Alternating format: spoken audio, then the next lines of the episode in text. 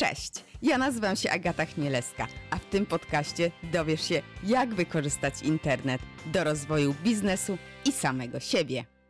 Gdy siedziałam w marketingu, to moim konikiem był content marketing i marketing automation.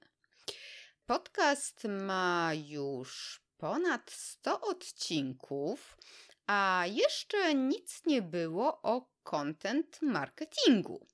Dlatego pora to naprawić. Do rozmowy na ten temat zaprosiłam Agnieszkę Zawadkę, która, jak sama o sobie mówi, jest ekspertką marketingu z duszą pedagoga. Agnieszka specjalizuje się w działaniach inbound y, i content marketingowych. Skupia się na projektowaniu efektywnej współpracy zespołów marketingu i sprzedaży, głównie rozwiązań B2B w, oraz w modelu y, SaaS. Dotychczas wspierała m.in. Golden Line, LiveSpace, e, Web Ankietę, Callpage, a teraz działa w 321 Grow gdzie dba o rozwój biznesu, wdraża działania marketingowe i koordynuje projekty rekrutacyjne. Z Agnieszką rozmawiamy o tym, jak wdrożyć w firmach głównie B2B działania mm, content marketingowe, z jakimi problemami osoby, które próbują wdrożyć te działania, się e, borykają. Jak fajnie jest tworzyć podcast i jak e, można go wykorzystać w działaniach content marketingowych. Od czego zacząć ten content marketing? Jakie narzędzia można wykorzystać? Jak wykorzystać sztuczną inteligencję? No i ogólnie e, jak działać z tym content marketingiem. Mm, notatki do tego odcinka znajdziesz na achmieleska.com łamane na 108. I jeśli znasz kogoś, kto szuka wartościowej wiedzy o content marketingu, to koniecznie prześlij mu link do tego odcinka. A teraz zapraszam do słuchania. Cześć Agnieszko. Cześć, dzień dobry. Co dobrego u Ciebie słychać?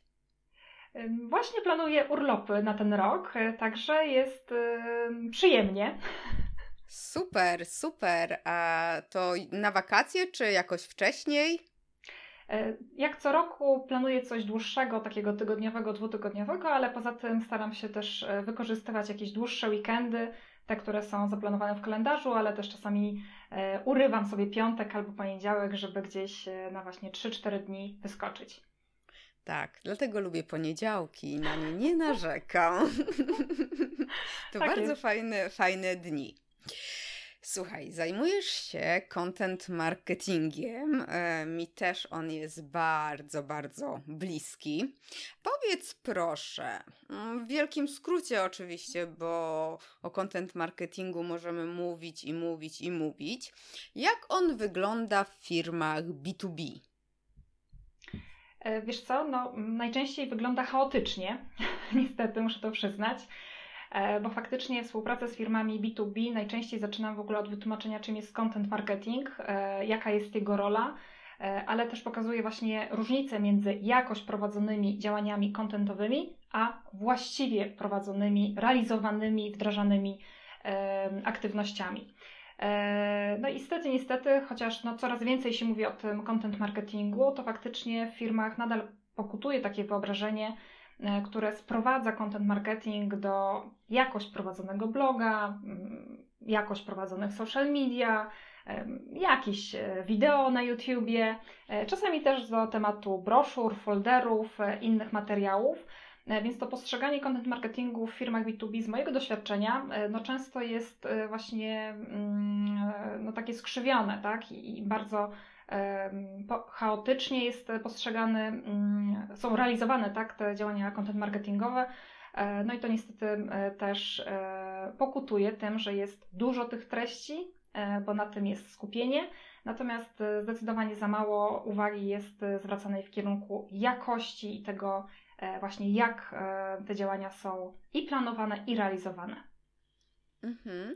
E, no dobrze, a e, to, to wiemy, że jest jakoś prowadzone, a jak powinno być e, prowadzone, jeżeli się da to powiedzieć tak, bo, bo przejdziemy sobie, będziemy rozmawiać właśnie, jak to powinno być tak szczegółowo e, będę Cię podpytywała i mam nadzieję, że będziemy też wymieniały się swoimi doświadczeniami, ale tak, co powinno właśnie, czego brakuje e, oprócz tej jakości i planu?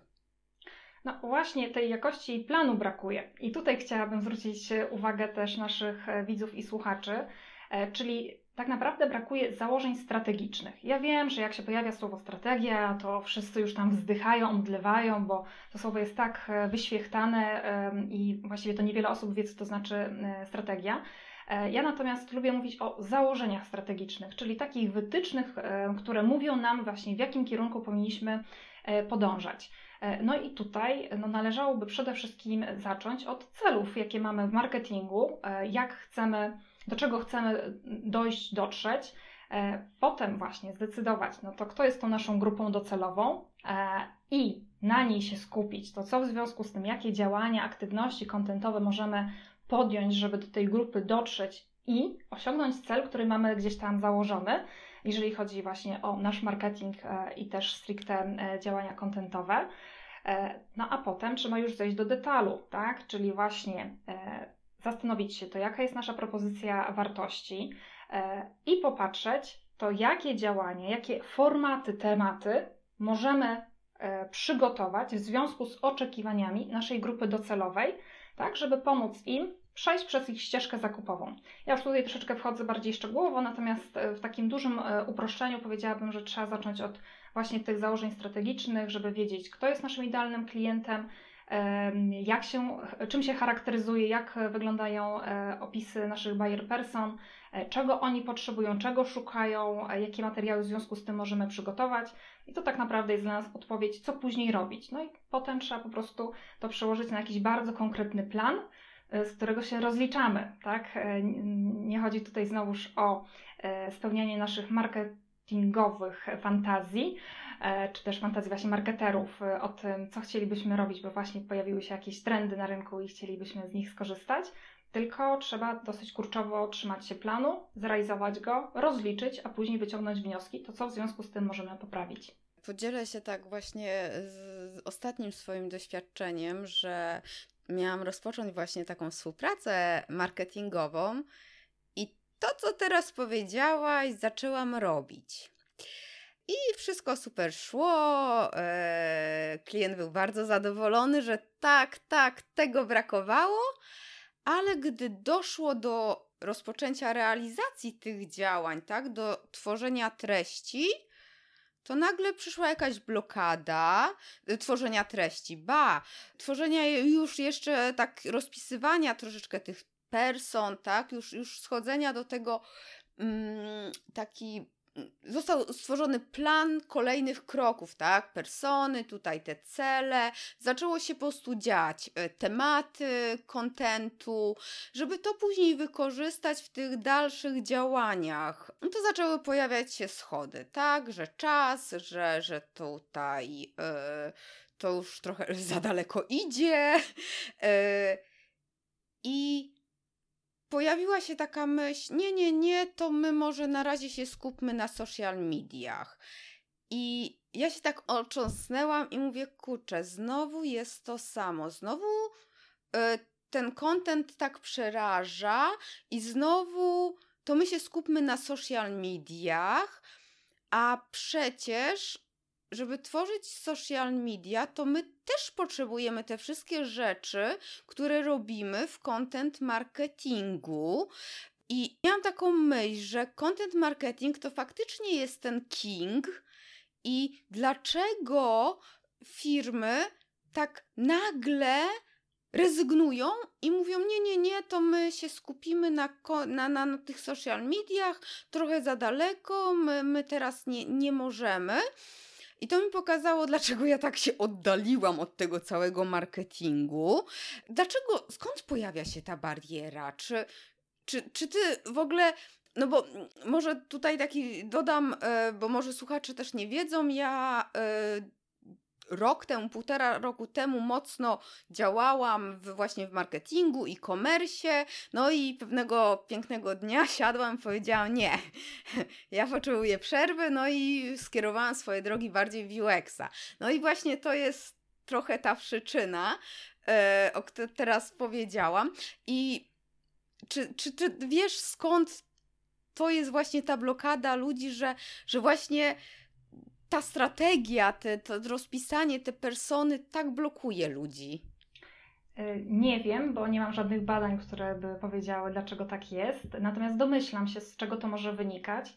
E, I na podstawie no, współpracy z różnymi firmami, e, nie tylko B2B, odnoszę takie wrażenie, że no niestety natura ludzka daje o sobie znać. To znaczy jesteśmy leniwi i my bardzo chcielibyśmy szybko zobaczyć efekty, czyli jesteśmy też tak. niecierpliwi. E, I najczęściej właśnie mm, osobami, które e, chcą szybko zobaczyć te efekty, to są właściciele firm bądź też szefowie marketingu, bo to oni są na koniec dnia rozliczani właśnie z efektów podejmowanych działań. E, I teraz, no jeżeli nastawiamy się właśnie na stworzenie strategii, która zajmuje czas, a potem jej wdrożenie, które też zajmuje czas, potem przeanalizowanie, wyciągnięcie wniosków, E, no to widmo tego osiągnięcia celu, który sobie gdzieś tam na początku wyznaczyliśmy, oddala się. I stąd też właśnie pojawia się jakieś takie napięcie, taka niecierpliwość, która mówi, nie, to pomijmy te pierwsze kroki, przecież my generalnie to wiemy, kto jest naszym klientem, my generalnie wiemy, o czym oni chcą czytać, czy tam słuchać, e, więc róbmy, po prostu róbmy, tak? I bardzo szybko pomijamy tą fazę właśnie planowania i e, takiego kreowania w ogóle tej wizji, jak, jak mamy działać i przechodzimy do właśnie wdrażania już konkretnych e, rzeczy. I tutaj też najchętniej jednak no, firmy decydują się na te działania, których efekty bardzo szybko widać. No a przecież, tak jak zauważyłaś, te social media bardzo szybko nam pokazują, ile jest lajków, tak, jakie są zasięgi. Więc powiedziałabym, że te działania, e, które są bardzo szybko widoczne, to tak naprawdę karmią krótkoterminowo nasze ego, a właściwie ego właścicieli czy szefów marketingu, bo widać te efekty. E, a z drugiej strony, no niestety, w tej dłuższej perspektywie tracimy bardzo duże korzyści, no bo niestety, niestety, właśnie stworzenie założeń strategicznych i e, ich konsekwentne zrealizowanie e, ma dużo większe prawdopodobieństwo, że w dłuższej perspektywie efekty działań marketingowych w zakresie content marketingu będą widoczne, znaczące i w ogóle będą skuteczne, tak? E, więc no ja też to bardzo, bardzo często zauważam właśnie mm, e, w firmach, z którymi współpracuję, że jest taka pokusa, chęć szybkiego przeskoczenia do działania, że ten etap właśnie przygotowania jest y, no, bardzo negatywnie odbierany w, w sensie, mm, że, że niechętnie jest w ogóle podejmowany e, ten temat, bo właśnie wydaje się, że taką stratą czasu. A tymczasem, no jednak w większości firm nie ma w ogóle spisanych planów, tak? Nie ma opisanego, jakie są nasze cele, nie ma opisanego, kto jest naszym klientem. To wszystko jest takie umowne, rozmyte, e, no a na koniec e, te działania są właśnie na podstawie takich rozmytych wizji i wyobrażeń e, tworzone, a na samym końcu właśnie tych efektów nie ma. No i znowu wracamy do punktu wyjścia, czyli do tej niecierpliwości, że potrzebujemy szybko, szybko nadrobić, szybko, szybko mm, coś zrobić, żeby ten efekt się pojawił. Więc no niestety jest to trochę takie błędne koło. A masz jakiś swój sposób? Ja przyznam, że nie, nie, nie znalazłam na niego oprócz bata jakiegoś, ale to też w sumie działało i też za to mnie lubili klienci. E, miałam ksywę nawet Pitbull. E, tak, e, bo na warsztatach zwykle było tak, że było hip, hip, hurra, burza pomysłów, tak, to robimy, to zrobimy, wszyscy chętni, tak, ja tutaj webinar, tutaj to, tutaj tamto. To jeszcze było w sumie te webinary i, i to często było przed jeszcze pandemią. Później już y, różnie podchodzono do tego, ale no, chęci były, pomysły było, były różne y, aktywności, no ale tak, tutaj już później y, po jak, y, jak to wszystko układałam, spisywałam, robiłam harmonogram, podsyłałam, no to już ta egzekucja tego, no trudniej było dopilnować, żeby powstawały te rzeczy. Czy mm, Twoją rolą też bywa, że pilnujesz i, i pomagasz firmom tworzyć te rzeczy, czy tutaj już raczej Twoja rola kończy się na wypracowaniu tych działań? Zdecydowanie pomagam też firmom w tym, żeby wdrożyć te działania, które zostały zaplanowane. No i mam na to kilka swoich sposobów, e, co zrobić, żeby mm, one w ogóle były wdrożone a po drugie, żeby były wdrożone we właściwy sposób, bo to mhm. też jest nie mniej ważne niż to, co zrobimy. Mhm. E, więc e, no ja tutaj bazuję przede wszystkim na planie wydawniczym, e, który pomaga nam zwizualizować sobie, co to znaczy, że będziemy podejmować takie czy inne aktywności. Czyli na przykład, jeżeli firma wyobraża sobie, że no to będzie teraz pisać jakieś posty na blogu, tak? Albo właśnie pójdzie w kierunku e, nagrywania podcastu, e, albo może po prostu samych wideo na YouTubie, e, czy właśnie wysyłki newslettera jakiegoś takiego systematycznego, czy jeszcze coś innego sobie wymyślą, to ja zawsze proponuję, żeby te wszystkie aktywności, te super pomysły spisać w formie planu wydawniczego. Czyli przypisać tym konkretnym e, aktywnościom konkretne tematy, czyli dokładnie na jaki temat ten artykuł na blogu ma powstać, kiedy ma powstać, dla której persony my go tworzymy, na którym etapie swojej ścieżki zakupowej ta persona jest. Tak, jeżeli jest to tekst pod SEO, to na jakie frazy e, jest, powinien zostać napisany.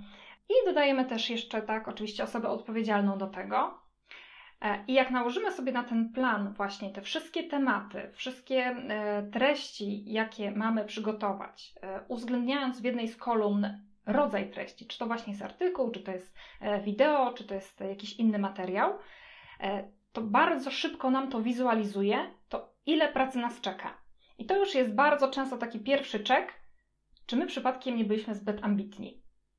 E, bo wtedy okazuje się, że na przykład e, potrzebujemy napisać w ciągu miesiąca 8 artykułów, przygotować 16 e, wideo i do tego wysłać jeszcze 4 newslettery. A zespół marketingu ma 2-3 osoby. No i zaczynają się tutaj jakieś refleksje, że hmm, chyba nie damy rady. Ja zawsze robię ten czek. Tak? Czy my w ogóle fizycznie jesteśmy w stanie zrealizować ten plan? Jeżeli nie, to być może trzeba częstotliwość niektórych aktywności zmniejszyć, albo różnorodność tych aktywności. Czyli na przykład zamiast wchodzić od razu w format wideo, może trzeba najpierw wyćwiczyć sobie tworzenie treści blogowych i na tym się nauczyć, wejść w pewną rutynę operacyjną. I dopiero jak tutaj będziemy mieli już swobodę działania, to dokładać kolejne inne formy e, tworzonych treści. Oczywiście nadal pamiętając, żeby one były spójne z tym, do której z person my te treści kierujemy. E, tutaj też istotne jest to, żeby właśnie zróżnicować w tym planie to, do których person i na którym etapie ścieżki zakupowej my te treści tworzymy. Bardzo często spotykam się z taką sytuacją, e, gdzie marketerzy z ogromną lekkością produkują pomysły na tematy, które mają zrobić zasięg, czyli kierują te treści właśnie na tym etapie awareness. Super, fajnie, że te pomysły się pojawiają, fajnie, że jest ich dużo. Natomiast trzeba pamiętać o pewnej proporcji. Tak, jeżeli będziemy tylko przyciągać ludzi, a nie zadbamy o to, żeby te treści też później konwertowały ruch, który jest na stronie, na kolejne etapy i zachęcały te osoby, które odwiedzają naszą stronę do wysłania zapytania, e, no to krótko mówiąc, e, trochę robimy sobie krzywdę. Więc spisanie tego w formie planu powoduje, że na oczy dosłownie widzimy, to jakie treści będą tworzone, dla kogo, w jakiej częstotliwości, i to bardzo nam ułatwia to, żeby później odpowiedzieć sobie na pytanie, czy to jest w ogóle realne do wdrożenia. E, potem oczywiście nie wolno zapominać o pewnej systematyczności, w której na przykład pomagają systematyczne spotkania.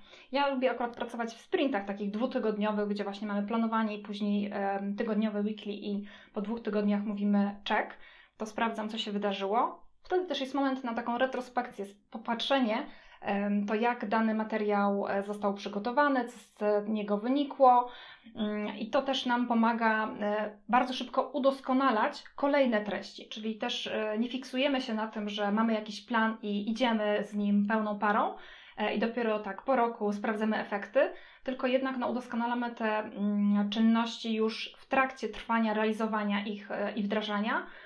Natomiast ważne jest to, żeby trzymać się tego harmonogramu, no bo potem to ułatwia nam odpowiedź na pytanie, czy ten plan był w ogóle dobry, tak? Jeżeli był, to możemy go powtarzać, jeżeli był niewłaściwy, to mamy też insighty do tego, żeby jakieś właśnie usprawnienia na kolejny e, okres e, rozliczeniowy wdrożyć. To jeszcze mam jedno pytanie, bo my sobie ten plan zrobimy i też z tego korzystałam, ale Wiemy, jak życie wygląda. Tu się coś wysypie, tutaj jest jakiś inny priorytet wpadnie, tutaj jakaś konferencja, tutaj coś i ten, ten plan schodzi na dalszy, na dalszy plan. Yy, no i wiadomo, to się wszystko przesuwa. Czy pisujecie sobie jakiś kontrakt, czy ustalasz, że że faktycznie to ma priorytet i musi być, czy faktycznie nie wiem, czy, czy masz takie szczęście, albo no jak u ciebie to się odbywało, że, że faktycznie to, by, to zawsze było wykonywane w tym terminie, bo no ja miałam takie sytuacje, że no niestety, ale bywało tak, że no zawalane były te terminy. E, co do zasady, e, stosuję taką metodę, żeby to, co planujemy do zrobienia w danym sprincie, w danym tygodniu, dwóch tygodniach, e, nieważne jaki to będzie zakres czasowy, nie przekraczało tak jakby 60-70% naszego ogólnego czasu, jaki mamy na dane okay. działanie. Tak? Mhm. To znaczy, że ja już z założenia biorę poprawkę na to, że są inne rzeczy, które potrafią się wydarzyć w takiej codziennej pracy marketera, które mogą wpłynąć na to, że on będzie miał tego czasu na realizację tego konkretnego planu e, trochę mniej. E, więc po pierwsze zabezpieczam sobie to, żeby właśnie zbyt ambitnie nie podejść do tego, że za dużo rzeczy sobie włożymy, bo wszystko jest fajne, wszystko jest ciekawe, tak interesujące i chcielibyśmy to zrobić. E, I im bardziej jesteśmy związani, przywiązani do danego pomysłu, tym bardziej będziemy się poświęcać temu, żeby, żeby go zrealizować.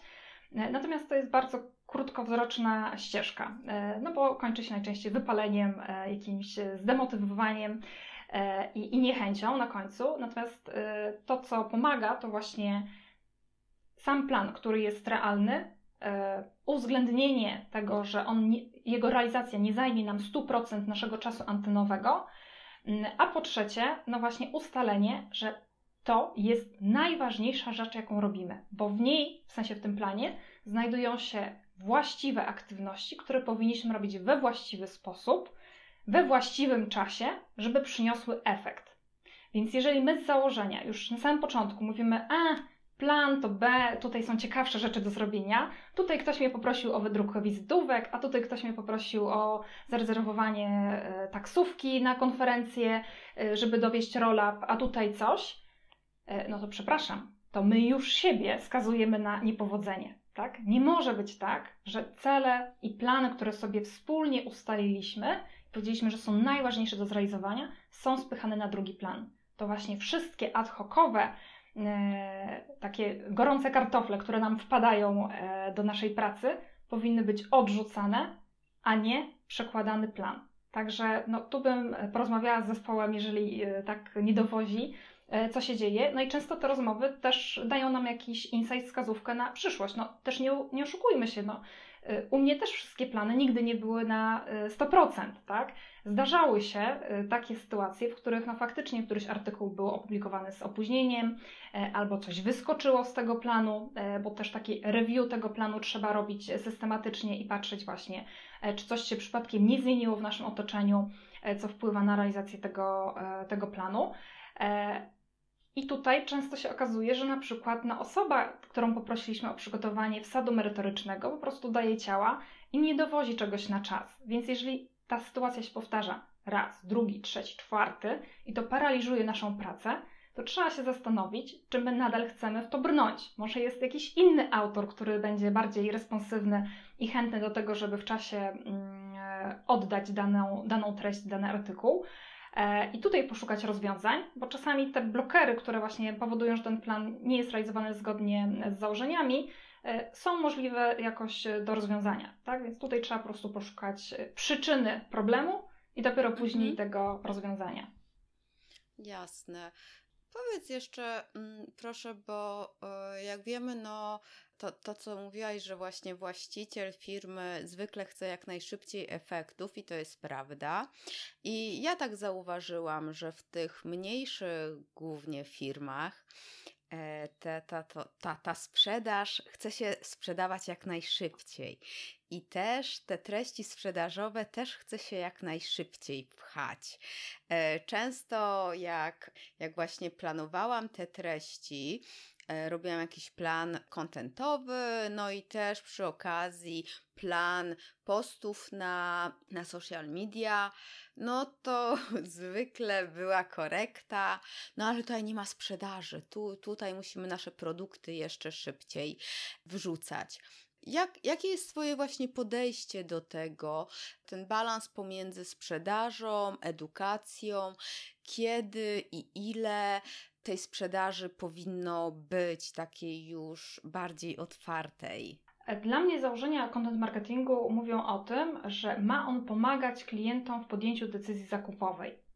E, z tego punktu widzenia powinniśmy zadbać o to, żeby przygotować treści na każdy etap tej ścieżki czyli żeby właśnie pomóc dotrzeć e, temu potencjalnemu klientowi e, nie tylko do nas, żeby zauważył, że mamy rozwiązanie na jego problem bądź potrzebę, ale też, żeby właśnie pokazać mu to, dlaczego nasze rozwiązanie jest najlepszym rozwiązaniem w kontekście tego bólu, problemu, potrzeby, e, którą posiada. I to już nam podpowiada, że w związku z tym powinniśmy dbać o każdy etap tak, e, tej ścieżki zakupowej e, z perspektywy właśnie tworzonych treści.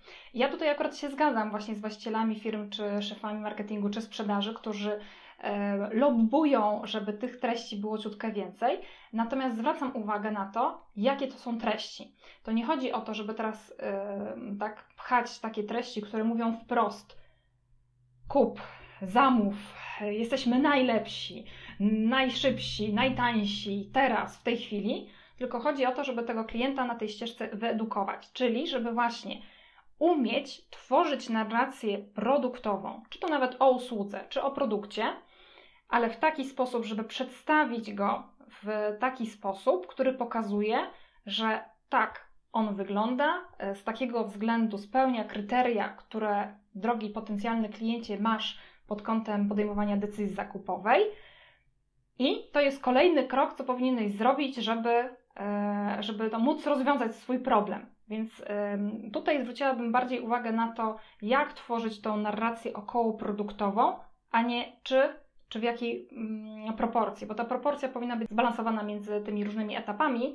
Natomiast mega istotne jest to, w jaki sposób i czy w ogóle potrafimy pokazać tą propozycję wartości wynikającą z naszego produktu bądź usługi e, i czy jest ona w jakiś sposób przystępna dla naszego potencjalnego klienta. E, no i tutaj zauważam akurat, że wiele firm ma z tym problem i to myślę, że jest chyba taka największa bolączka. Naprawdę spotkałam jedną firmę, w której robili to doskonale, perfekcyjnie. E, mieli natomiast problem z tworzeniem treści właśnie tych awarenessowych, zasięgowych. E, natomiast z tą komunikacją produktową świetnie sobie mm, poradzili. Ale w 95% przypadków, z którymi się spotykam, jest dokładnie odwrotnie. To znaczy, jest ogromna łatwość w tworzeniu treści takich, mm, które są lekkie, zajawiające właśnie jakiś problem, e, potrzeby, bo łatwo jest mówić o, o bólach. E, dużo trudniej jest właśnie pokazać e, to, jaką wartość nasze rozwiązanie może Tobie, drogi potencjalny kliencie, zaoferować. Tak, ja się z tym też spotkałam i serce mi się, przyznam, y, kraja czasem, jak właśnie widzę, jak to by można było inaczej ubrać, ale czasem nie mam już sił y, tłumaczyć, pokazywać, bo, bo no można próbować, można próbować, ale ile można. E, I, I e, przerwę Ci, e, tak, mów, myślę, mów. Że to jest, myślę, że to jest mega istotne właśnie, żeby pokazywać, tak? Czyli żeby nie tylko mówić, że trzeba tak, tworzyć treści też około sprzedażowe, które pokazują nasz produkt, tą propozycję wartości, ale mieć też gdzieś w zanadrzu jakieś przykłady takich działań, bo to wtedy bardzo otwiera oczy, co to znaczy. Tak ja też mam taki przykład takiego klienta, który właśnie bardzo dużo tworzył treści mm, tych zasięgowych, które na koniec dnia okazały się bardzo, yy, no takie bym wręcz powiedziała szkodliwe, bo przyciągały e, ruch, który był niezainteresowany ich rozwiązaniem, ale czymś, co dotyczyło tematyki, którą się zajmowała dana firma. E, I wyobraź sobie, że właśnie okazało się, że bardzo szybko, e, tak okazało się, że w komunikacji, którą tworzyli właśnie w social media, gdzieś w newsletterach, oni wręcz prowokowali, żeby ci ludzie przychodzili do nich, którzy są niewłaściwi. E, ja wtedy im pokazałam kilka takich przykładów, to co mogliby zmienić, żeby w tej narracji przepleść i wpleść właśnie w jakiś sposób pokazać e, swój produkt i propozycję wartości, żeby ona była bardziej e, sprzedażowa i zmiana była ogromna, tak? Dosłownie po tygodniu, dwóch dziewczyna, która tworzyła właśnie komunikację social media, bardzo szybko podłapała o co chodzi, bo już miała jakiś punkt odniesienia to, jak to może wyglądać i to bardzo ułatwiło nam w ogóle zmianę, e, tak, no bo też te efekty były widoczne, bo nagle na stronie e, zaczęły się pojawiać osoby, które były bardziej mm, zainteresowane właśnie ich rozwiązaniem, a nie w ogóle tą tematyką, którą oni się zajmowali. E, no i miało to przełożenie na zapytania sprzedażowe i ich jakość. I to już było zauważalne, widoczne przez właśnie właścicielkę, szefową też sprzedaży, które no, zauważyły, że okej, okay, to było dobre rozwiązanie. Więc też pokazywanie właśnie przykładów, jakichś benchmarków bardzo, bardzo ułatwia czasami lobbowanie jakichś pomysłów e, i ich wdrażanie. Tak, tak, jak najbardziej przykładów, a nawet samemu stworzenie jakiegoś przykładu, jeżeli nie można nic znaleźć. Tylko też zauważyłam, że jeżeli ta propozycja sprzedaży, czy właśnie jakieś takie zagajenie o produkcie jest gdzieś na końcu, a nie na samym początku, to już, już za daleko i po prostu to już sam, e, sam sposób myślenia, tak? Czasem ciężko jest zmienić i, i ta perspektywa. Ni niestety zmienianie postaw jest najdłuższym procesem.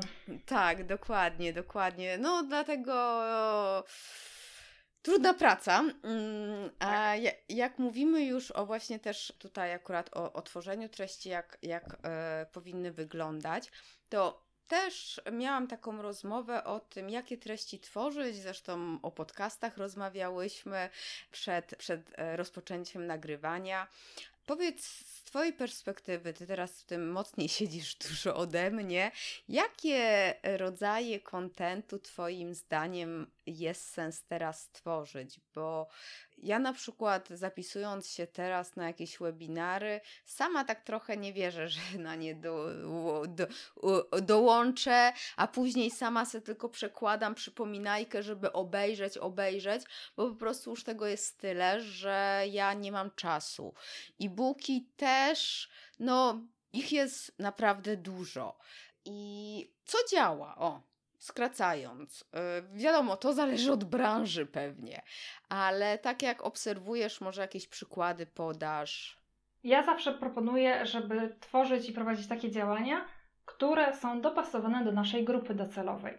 E, I tu ważny jest tak samo temat, jak i format, tak? E, więc trzymanie się tej zasady, że tworzę takie treści i dystrybuuję je w takich kanałach, z których korzysta moja grupa docelowa, nigdy nie wyjdzie z mody. Tak? W przeciwieństwie właśnie do trendów, które czasami się pojawiają i znikają.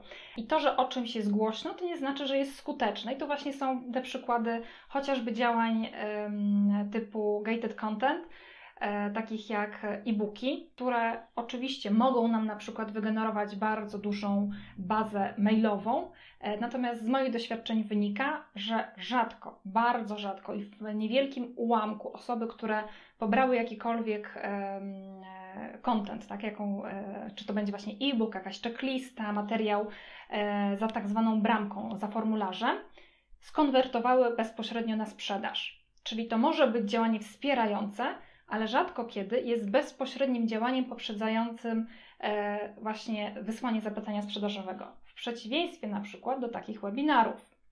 E, I teraz za chwilę pokażę Ci, e, na czym polega różnica i na czym to polega, bo zauważ, że jak pobierasz takiego e-booka, to najczęściej wypełniasz ten formularz.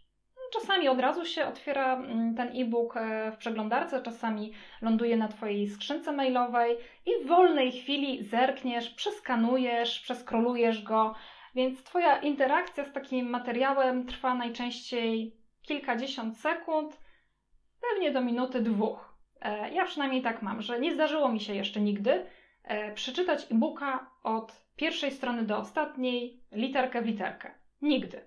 Nigdy w życiu mi się to nie zdarzyło. Ale miałam styczność z bardzo wieloma markami pod pretekstem właśnie pobrania wartościowego z mojego punktu widzenia, wnioskując po tytule, e, materiału. Z kolei webinary mają tę zaletę, że jeżeli ktoś się zapisze i uwaga, jest obecny na takim webinarze, to czas, jaki poświęca danej marce, zazwyczaj jest od kilku minut nawet do kilkudziesięciu minut. Tak? Kilka minut wtedy, kiedy okazuje się tuż po wejściu, że mm, prowadzący nie mówi na temat, e, to w ogóle co ja tutaj robię, tak? Czyli jest jakieś takie mm, szybkie rozczarowanie tym, o czym zaczyna być tak prowadzona transmisja versus temat i opis tego webinaru na e, stronie, tak na landing page'u. Także zauważ, że właśnie stopień zaangażowania osoby w formie webinaru jest dużo, dużo dłuższy, więc mamy możliwość w tym czasie antenowym no, przekazać takie e, komunikaty, taką narrację, jaką chcemy, żeby do tej osoby dotarła. Tutaj nie ma już większego pola na interpretację, tak jak w przypadku właśnie treści czytanych, żeby coś tam się domyślamy. No jednak jak ktoś mówi, opowiada, to w inny sposób odbieramy te treści. I tutaj widzę właśnie przewagę czy to webinarów, ale też podcastów, e, które właśnie mają taką formułę narracji, która jest dla nas dosyć e, naturalna, no bo też oswajamy się z nią właśnie poprzez słuchanie muzyki, oglądanie telewizji, e, więc chłoniemy te treści mimowolnie, nawet jeżeli robimy coś w trakcie, to jednak oswajamy się z głosem tej osoby, tak? Czy on jest dla nas przyjemny, czy nie. Więc mamy trochę więcej bodźców, które na nas wpływają, żeby nas zaangażować. W przeciwieństwie właśnie do takich suchych e, treści zawartych w jakichś e, treściach, e, materiałach. Więc ja tutaj bym poszła raczej właśnie w kierunku kierowania się tym, który format sprzyja dotarciu do mojej grupy docelowej, a który format sprzyja temu, żeby skonwertować ją, tak, na, mm, czyli no, krótko mówiąc, sprawić, żeby była bardziej skłonna do tego, żeby wysłać do nas zapytanie właśnie sprzedażowe, czy po prostu skontaktować się z marką. E, ja tutaj nie odpowiem na pytanie, no to który z trendów obecnych polecam, bo to, to naprawdę zależy. Tak? Ja zawsze polecam e, zastanowić się, czy w ogóle moja grupa docelowa z tego korzysta. Po zastanowieniu czasami warto po prostu zapytać mhm. i zrobić taką krótką analizę i badanie naszych klientów pod kątem tego, z jakich mediów właśnie korzystają, jak się zapatrują, jak lubią konsumować treści. Mm, spróbować, ale spróbować tak wycinkowo, czyli e, jeden kanał po, po drugim, nie wszystko na raz. Mm, szczególnie, że to w większości firm, z którymi też współpracuję, to są jednak firmy małe, średnie, duże, ale takie, w których zespoły marketingu nie przekraczają 10 osób. Więc no, też biorąc pod uwagę to, jak bardzo mamy zasoby ograniczone, E, no to sugeruję, żeby jednak testować te różne rozwiązania mm, jedno po drugim, a nie naraz, no bo wtedy też te wyniki są mocno, mocno zaburzone. No ja z tymi e, webinarami mam takie właśnie podejście trochę ostrożne. E, nie, że neguję, absolutnie nie, tylko ostrożne E, z tego względu, że faktycznie sama, ale no to też nie możemy patrzeć przez swój pryzmat, nie? To jest też to, że to, że ja nie, nie, nie uczęszczam, to nie znaczy, że inni nie uczęszczają. Tak, i być może zdarzyło się tak, że właśnie zapisałaś się na webinary, które nie były dla ciebie. Tak po prostu, może właśnie nie byłaś w grupie tak. docelowej, może ten temat, który tam był, zaciekawił cię, tak? Ale nie na tyle silny to był to bodziec, żeby cię zachęcić do tego, żeby wejść w tą interakcję głębiej. Więc tu mogą być tak naprawdę no, dwa przyczynki. Albo nie byłaś w grupie tak. docelowej, albo te działania były w niewłaściwy sposób zrealizowane. To też jest um, taka rzecz, z którą się często spotykam i bardzo często słyszę pytanie: O, Pani Agnieszko, a u nas webinary nie działają. Co zrobiliśmy nie tak? No i zaczynamy analizę. E, bo okazuje się, że właśnie webinar webinarowi jest nierówny, tak? E, zupełnie inaczej e, będziemy oceniać taki webinar, jeżeli spojrzymy właśnie na jego temat, na to, jak był przeprowadzony, czy było zadbane, czy zadbaliśmy o to, żeby na przykład wysłać przypomnienia o nim do uczestników, co wpływa na frekwencję, czy zadbaliśmy o to, żeby sobie e, ci potencjalni uczestnicy dodali takie, takie wydarzenie do swojego kalendarza, czyli żeby w ogóle mieli przestrzeń w kalendarzu na to, żeby w tym webinarze wziąć udział. Tak? Są takie wtyczki, które to ułatwiają i nie trzeba liczyć na to i trzymać kciuków, że to jak ktoś się zapisał, to na pewno będzie. Tak? Trzeba jakoś też zadbać o to i zabezpieczyć, żeby ta frekwencja była jak najwyższa, skoro już dotarliśmy do tej osoby z komunikatem. Więc tam jest naprawdę bardzo, bardzo dużo takich drobnych czynności, które wpływają na to, że właśnie efekty z takiego webinaru będą takie, jak zakładamy, albo odmienne. Więc e, tutaj też bym nie porównywała w ogóle tak e, webinaru do webinaru, bo naprawdę tu jest tak dużo czynników, które, które są zmienne. No, trzeba po prostu sprawdzić u siebie, przetestować, dać szansę na poprawkę i dopiero podejmować decyzję nie po jednym na pewno działaniu. Mhm. Tak, ja, ja cały czas zapominam, że jeszcze jestem tym typem człowieka, który nigdy nie ma na nic czasu i zwykle te webinary są w tym czasie, kiedy ja mam trzy inne rzeczy do zrobienia, więc, e, mm, więc tak, e, to, to jest jeszcze ta dodatkowa rzecz, że dla mnie webinary powinny być o 5-6 rano, wtedy mogłabym dołączyć, bo bym miała czas. Ale zauważ też, że, że coraz więcej właśnie firm, które oferują opcję webinaru, dają też później dostęp do nagrania. Czyli tak, też tak, liczą tak. się z tym, że nie wszyscy będą na tak zwanym live'ie, mhm. e, tylko że będą mieli możliwość obejrzenia, wrócenia do nagrania w jakimś późniejszym terminie i to też jest ok. Tak? tak? Ważne jest to, żeby właśnie mm, sprawić, żeby faktycznie te osoby spędziły z nami jak najwięcej czasu podczas takiego nagrania, gdzie no, mamy dużą jednak e, kontrolę nad przekazem, który, który kierujemy. Nawet tak konferencje są teraz robione, niektóre, tak. że, że można później obejrzeć. Dobrze, jak rozumiem podcasty, wierzysz w podcasty, bo ruszyliście z podcastem własnym, do którego oczywiście podlinkuję. E, podcasty myślę, że wierzyłam już od kilku lat, kiedy one jeszcze nie były mm, takie popularne. E, natomiast nigdy nie miałam okazji, żeby, mm, żeby z nich e, skorzystać, e, bo właśnie zawsze rozpatruję, czy dane rozwiązanie ma sens w kontekście mojej grupy docelowej, zasobów, czasu itd. Tak jakoś nigdy nie było sposobności, mm, nie było na tyle silnego triggera, który by mnie pchnął do tego, żeby, żeby wejść w ten format. Ale jak sama wiesz, 3, 2, 1 Grow spróbowaliśmy. Właśnie miał premierę nasz pierwszy odcinek, za moment y, będzie drugi.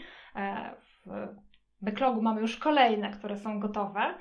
Mm, swoją drogą też bardzo dziękuję za wsparcie, e, którego nam udzieliłaś na etapie przygotowania do samego nagrywania, bo myślę, że oszczędziło nam to bardzo, bardzo dużo e, błędów, które mogliśmy popełnić, a myślę, że już byliśmy wyczuleni na co uważać i na co zwracać uwagę.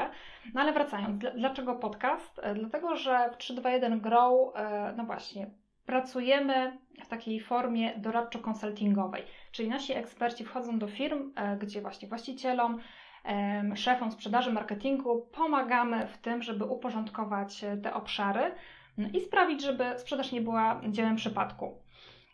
I wpisane w naszą pracę jest gadanie. My bardzo dużo jednak tłumaczymy, opowiadamy, pokazujemy, e, warsztatujemy, szkolimy, Dużo pracujemy głosem e, i to jest dla nas taka bardzo naturalna forma dzielenia się wiedzą.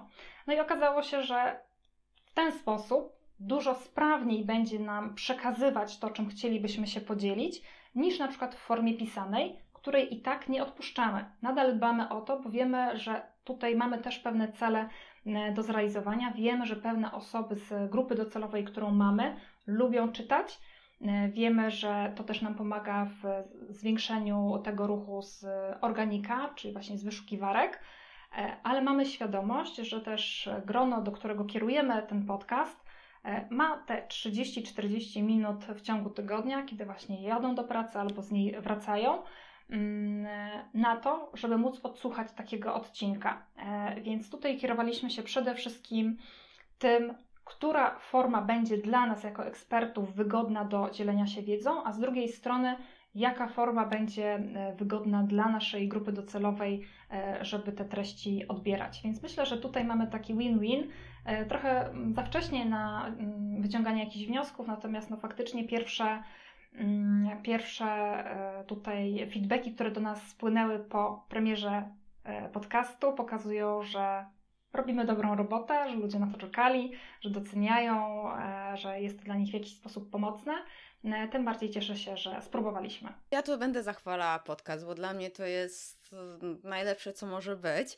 Ale podcast jest też fajną formą do tego recyklingu kontentu, bo z tego można bardzo łatwo zrobić i transkrypcję, tak? Narzędzia już naprawdę świetnie to robią i ogrom jest osób, które też się tym zajmują. E, można z tego artykuł bardzo fajnie zrobić. Sama też e, pomagam niektórym podcasterom tworzyć z tego artykuły, z ich podcastów podcastów, więc przyjemniejsze niż trans transkrypcja do czytania. Mm, kurczę, wycinać fragmenty, cytaty y, na, na social media, mm, filmy, tak? Krótkie filmiki. Ogrom, tylko, tylko wymyślać. Pocztówki na święta nawet można zrobić.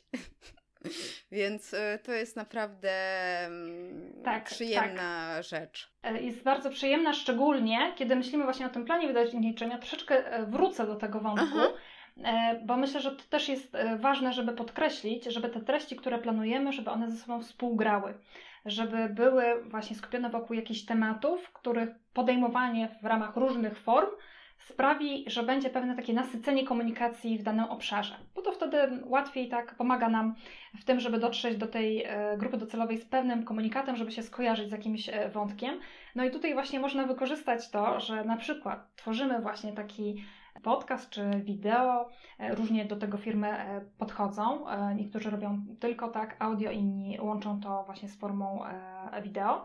Natomiast to, co powiedziałaś, no, z takiego jednego nagrania można zrobić tak wiele różnych treści i nie trzeba traktować ich osobno, czyli nie, musimy nagle angażować 10 osób, tylko możemy właśnie wykorzystać e, osoby, które mają tą wiedzę merytoryczną do tego, żeby się wypowiedziały w formie takiej mówionej, e, a potem poradzić sobie różnymi narzędziami z tym, żeby właśnie stworzyć taki artykuł, czy właśnie E, post social media, czy jakieś cytaty, te wszystkie formy, które wymieniłaś. Także można bazować na jednym działaniu i wokół niego skupić swoje, mm, swoje aktywności i tym samym zaoszczędzić sobie trochę czasu i wydatku energetycznego na, na powielanie, wymyślanie tematów e, i zbieranie informacji. A powiedz proszę, bo jak tak mówimy o audio, to mi się przypomniał Clubhouse, który chyba jeszcze istnieje, ale już tak trochę nie jest popularny. Co myślisz o TikToku w B2B? Bo wiem, że y, trochę osób z Polski w ramach działań B2B jest. Akurat w moim feedzie ich nie ma, bo ja to głównie kotki oglądam i, i stand-upy w ramach e, ćwiczenia angielskiego oczywiście. No, to jest po prostu dla rozrywki i się tego nie wstydzę. Ale powiedz, czy znasz firmy, które fajnie działają w ramach B2B, a nawet B2C, bo czemu i nie? I czy komuś rekomendowałaś, czy może właśnie jakoś wykorzystywałaś y, też w, w, w promocji marek mhm. ten, ten kanał? Przy, przyznam szczerze, że y, nie śledzę samego TikToka i, i poczynań firm y, w tymże medium. Z jednego prostego powodu, ja chyba też z racji tego, co robię i tego, jak dużo obserwuję, co się dzieje w firmach, Jestem bardzo uczulona na to, żeby nie oceniać skuteczności, efektywności działań, które ktoś podejmuje, tylko i wyłącznie na podstawie e, takiego bardzo mm, pobieżnego e, mm, feedbacku, który na przykład można wyciągnąć z zasięgów, czy z jakiejś liczby lajków, mhm. E, liczby obserwujących. bo doskonale wiem, że marki, profile, które mają właśnie bardzo dużo tych obserwujących czy duże zasięgi, nie zawsze osiągają swoje cele. Czyli potrafią zrobić treści, które bardzo, bardzo się po sieci roznoszą, Natomiast na koniec dnia, tak, za tym hałasem kryje się wielki smutek i rozczarowanie marketerów, którzy nie dowożą swoich celów, tak? Natomiast no, przy tym są mega zarobieni. Więc nie oceniam działań e, tylko na podstawie e, tego, co widać. E, z zaplecza, z zakulis nie znam takiego case'u, który mógłby tutaj być przytoczony, więc spuszczę tutaj taką kurtynę milczenia. Okej, okay, okej. Okay. Jak rozumiem, sama też nie, nie, nic tam nie działałaś i no ja, ja tutaj nie ukrywam też, nawet nie mam pomysłu na TikToka. Nie wiem, może już wiek nie ten, ale jakoś yy, no nie jest to medium, tak jak mówię, kotki ok do oglądania. Raz zainstalowałam, trudno mi jest odinstalować i to takie jest moje guilty pleasure. I nie polecam instalować, bo wciąga, wciąga. Nie, nie, nie, odradzam. E, to od razu mówię. Tak, to jak jeszcze TikTok, to, to zapytam Cię o trendy. Ja jestem bardzo ostrożnie podchodzę do wszelkich trendów, bo e, to troszeczkę jak wróżka, która wróży z kuli i też mówi, co będzie w 2023, a tutaj wychodzi jakiś i tam rozpoczyna jakieś działania wojenne i się wszystko rozwala z, z tych wszystkich jasnowictw i innych rzeczy, tak jak było rok temu, więc ja też e, nie lubię przewidywać przyszłości ani też e, mówić, co będzie, ale jak, jak myślisz, jakim kierunku to wszystko się potoczy. Pod koniec roku i teraz e, sztuczna inteligencja zawładnęła tym wszystkim i wczoraj weszłam do Notion i z każdej strony Notion mi tutaj użyj naszej sztucznej inteligencji i, i, i nawet mówię, a no dobrze, no to użyję. No tam powiedziało mi to, zadaj pytanie, co mamy zrobić. Zadałam, no to mi wyskoczył przeciążony system. No to mówię, no dobrze, no to już to zadałam, no i nic, nie, nie pobawimy się. Więc yy, tyle było mojej zabawy z Notion i ich sztuczną inteligencją, ale e, jak myślisz, bo jak tak sobie przeglądałam jeszcze przed naszą rozmową i przed przygotowywaniem pytań dla Ciebie, to mówię, a wejdę w trendy, poczytam, no i nic tam nowego nie było, bo była hiperpersonalizacja, recycling treści, wideo, czyli lata, rok, rok, to samo. Czy ty może coś takiego myślisz, że coś nowego się pojawi, albo może jakieś zmiany wejdą, albo faktycznie ta sztuczna inteligencja zrewolucjonizuje nam content marketing?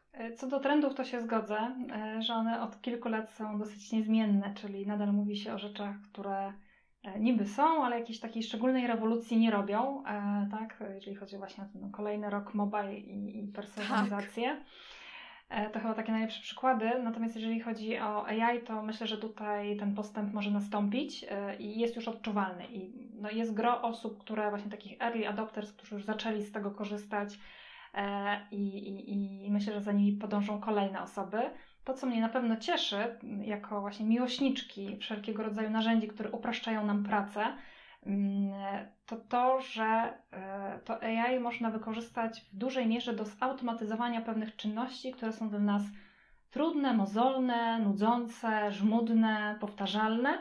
E, I tutaj ja bardzo chętnie będę z tego korzystać, e, ale wtedy pewnie, kiedy będą one na mm, dużo większym takim stopniu rozwinięcia. No bo cóż tu dużo mówić, trend wszedł, natomiast gros tych narzędzi, które dzisiaj bazują właśnie na wykorzystaniu e, chociażby właśnie chat e, GPT, no to niestety są niedoskonałe, tak? Czyli nadal tak trzeba uczyć, uczyć, uczyć technologię pewnego kontekstu, i, i, i ją tak jakby dokarmić treściami po to, żeby no, te efekty, które tam, te wyniki, które wypluwa, miały jakiś większy sens.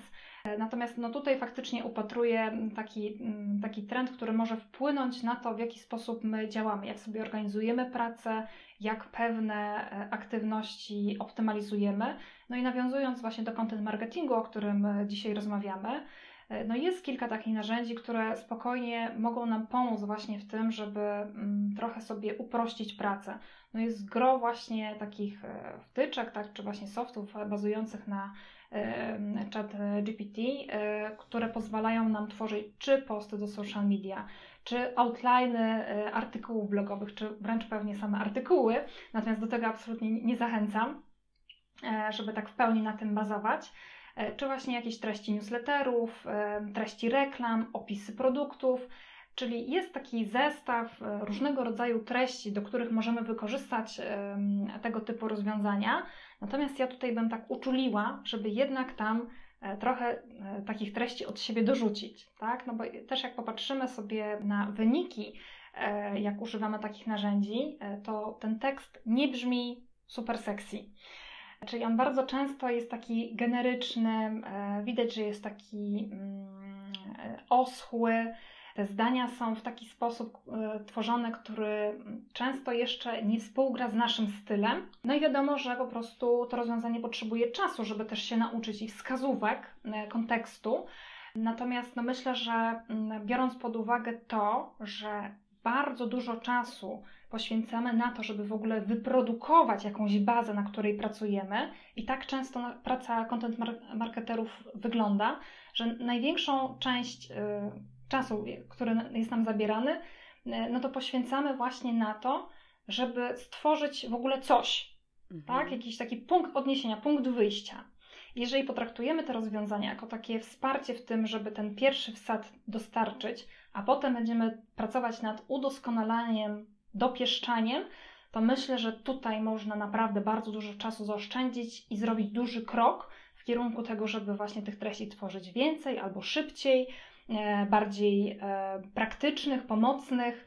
Mm, więc tutaj bym zwróciła uwagę właśnie na takie czynności, które są dla nas jakoś żmudne, e, czy przypadkiem te, te narzędzia, które teraz wyskakują jak grzyby po deszczu i są oparte o AI, nie można było wykorzystać w tą stronę, tak? Są też takie wtyczki, które pomagają chociażby właśnie w tworzeniu treści pod SEO, czyli pomagają nam zrobić research słów kluczowych, pomagają nam zrobić E, tak zwane klastry, czyli pogrupować je jakoś w kampanii, gdybyśmy chcieli je wykorzystać do kampanii płatnych, czy też właśnie tak wybrać te, na które powinniśmy się pozycjonować. Czyli znowuż możemy wykorzystać te narzędzia do pracy, która jest żmudna, trudna, e, czasochłonna, po to, żeby później no, mieć ten moment, kiedy my tylko na to patrzymy, tak, przeglądamy, analizujemy i decydujemy to, w którą stronę pójść. Więc tutaj upatruję takie mm, duże wsparcie w automatyzowaniu e, naszej pracy, właśnie takiej pisarskiej, z wszelakiej strony, tak? I stricte pisanie, jak i takiego researchu, e, badania rynku. Mm, można wykorzystać e, zapytanie ChatGPT chociażby do zrobienia jakiegoś podsumowania, na przykład wideo na YouTubie, więc mówiąc o recyklingu treści, tak, można by było na przykład przetwarzać te nagrania, które tworzymy do tego, żeby robić właśnie jakieś krótkie notatki, reużywać treści, które już wyprodukowaliśmy.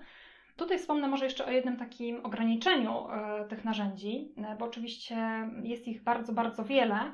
Natomiast z mojego tego doświadczenia jeszcze dosyć krótkiego, tak, no bo mm, tak naprawdę od jesieni e, o tym mówimy, 2022 roku, to nadal tych narzędzi jest niewiele i niewiele jeszcze jest wyszkolonych w języku polskim gro narzędzi, które próbowałam na przykład wykorzystać do robienia notatek, no jednak bazuje na języku angielskim, więc jeżeli ktoś wie o takim, które e, bazuje na języku polskim, e, potrafi rozpoznać e, mowę, to, to proszę podeślijcie link, bo czyham na takie narzędzie, które właśnie będzie robić za mnie notatki ze spotkań, tudzież właśnie z nagrań, dzięki czemu zaoszczędzę trochę czasu na podsumowania. Czy ja będę mogła Cię prosić o podesłanie później chociaż kilku tych narzędzi, e, wtyczek, o których wspominałaś, mhm. nazw, to, to umieścimy w notatkach do tego odcinka, żeby tutaj słuchacze czy widzowie mogli też później zobaczyć, przetestować. Oczywiście, podeślę. Ja też przyznam, że jeszcze nie jestem heavy userką tych, tych narzędzi z, z AI, bo czekam aż będą po prostu lepsze. Czekam aż się na, jak aż się e, najedzą, to wtedy będę się z nimi zapoznawała lepiej. Niech, niech inni je nakarmią, a wtedy ja wejdę i będę z nimi rozmawiała. Dobre podejście. Natomiast ja bym też zachęcała e, widzów i słuchaczy do tego, żeby jednak sobie teraz testować je. Bo dużo się mówi o tym, o, czy sztuczna inteligencja, yy, tak no, krótko mówiąc, wykopie nas z roboty. Mm-hmm. Więc myślę, że przede wszystkim pracę stracą te osoby, które nie chcą się nauczyć e, nowych technologii i korzystać z nowych narzędzi, ale nie na rzecz samych narzędzi, tylko na rzecz osób, które są skłonne i chętne do tego, żeby wykorzystywać te mhm. rozwiązania w swojej pracy. Więc przede wszystkim otwórzmy tak. się na to, żeby w ogóle testować, próbować, być na e, czasie, jak to się mówi, e, żeby wiedzieć to, jakie są narzędzia, do czego można je użyć, czym się różnią, no bo jak one się już właśnie nauczą i, i złapią e, bardziej jakościowo pracę, to wtedy będziemy gotowi do tego, żeby po prostu wejść tutaj cali na biało i, i z nich korzystać w sposób tak. efektywny, optymalny. Tak, tak, tak. To mi gdzieś e, mignął na Facebooku chyba post Michała Sadowskiego z Brand24, że kompetencją przyszłości będzie umiejętne zadawanie pytań i rozmowa właśnie z, z tego typu e, narzędziami. Trzeba się tego nauczyć i to będzie nasza przewaga, jeżeli tak. zdobędziemy taką umiejętność. Więc ćwiczyć należy. E, ja po prostu Będę czytała poradniki później. E, dokładnie.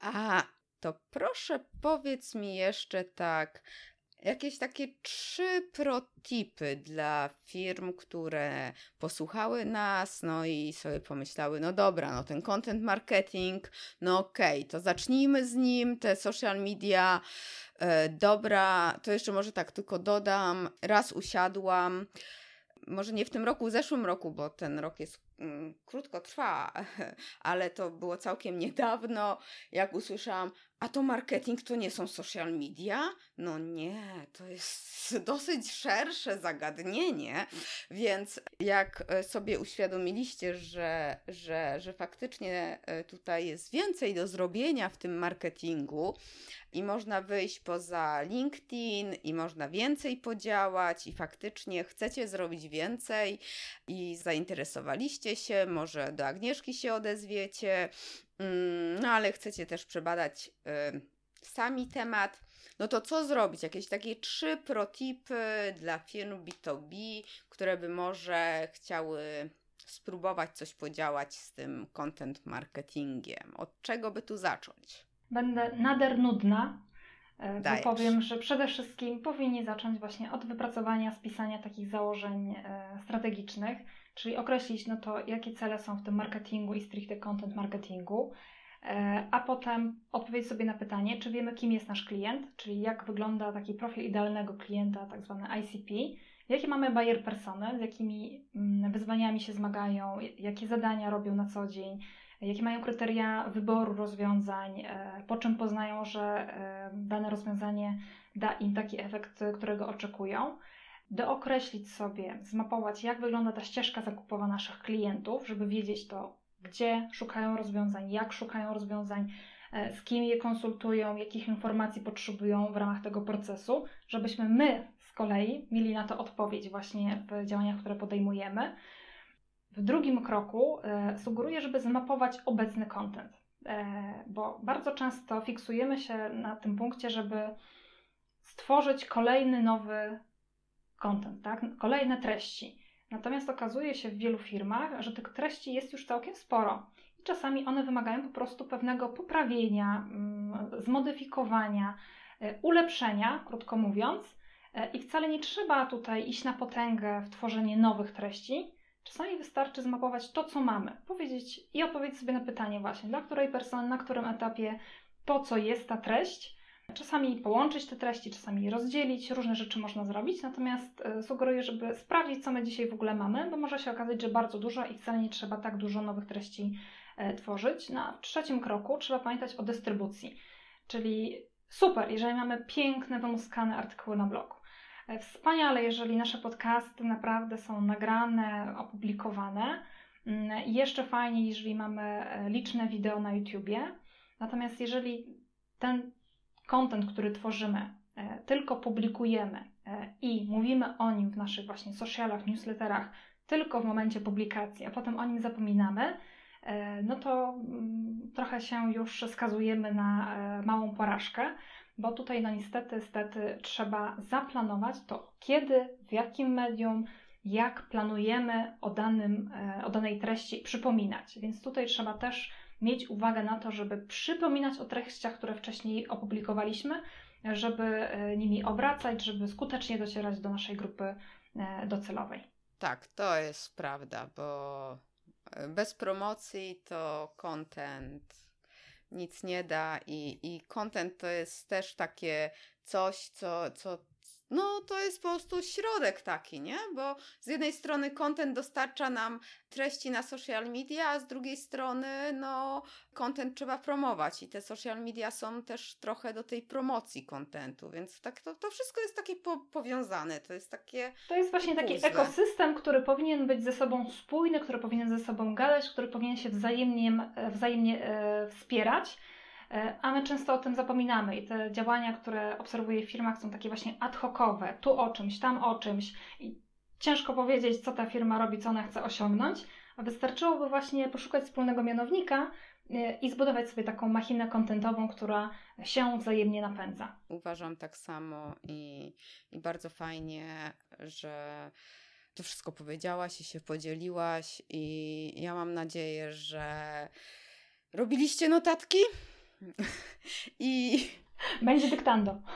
tak, dokładnie. I jak najbardziej po, po, polecam odezwać się do Agnieszki i podziałać wspólnie.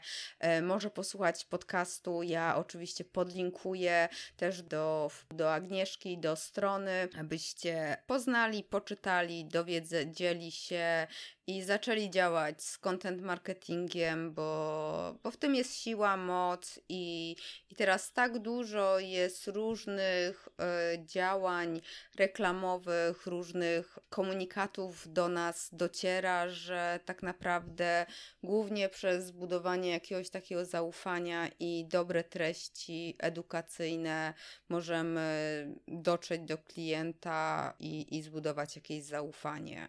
E, bo, bo jak inaczej? Mm, no trudno, trudno. Dziękuję Ci, Agnieszka, ślicznie za rozmowę. Bardzo Dzięki piękne za się, zaproszenie. Bardzo fajnie się rozmawiało. Trzymam kciuki bardzo za Wasz podcast. Będę oczywiście go słuchać. I co? Życzę Ci przyjemnego dnia i weekendu, który się zbliża. Czwartek to już taki mały piątek, podobno. No i pozdrów tam chłopaków i cały zespół. Dzięki wielkie dla Ciebie też wszystkiego dobrego. Dzięki, trzymaj się, pa. Cześć, cześć.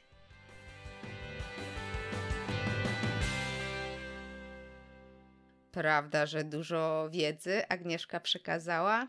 Mam nadzieję, że przekonała Cię do content marketingu, bo to jest naprawdę clue naszych wszelkich działań marketingowych. Bo nawet jeżeli uważasz, że najważniejsze są social media, to skąd będziesz brać content, jeżeli nie z działań content marketingowych? No, no właśnie. Jeśli chcesz się skontaktować z Agnieszką, to oczywiście namiary na nią umieszczę na, w notatkach na achmieleska.com łamany na 109. Nie hamuj się udostępniać link do tego odcinka e, w swoich social mediach albo słać go dalej do osób, które powinny posłuchać tego odcinka.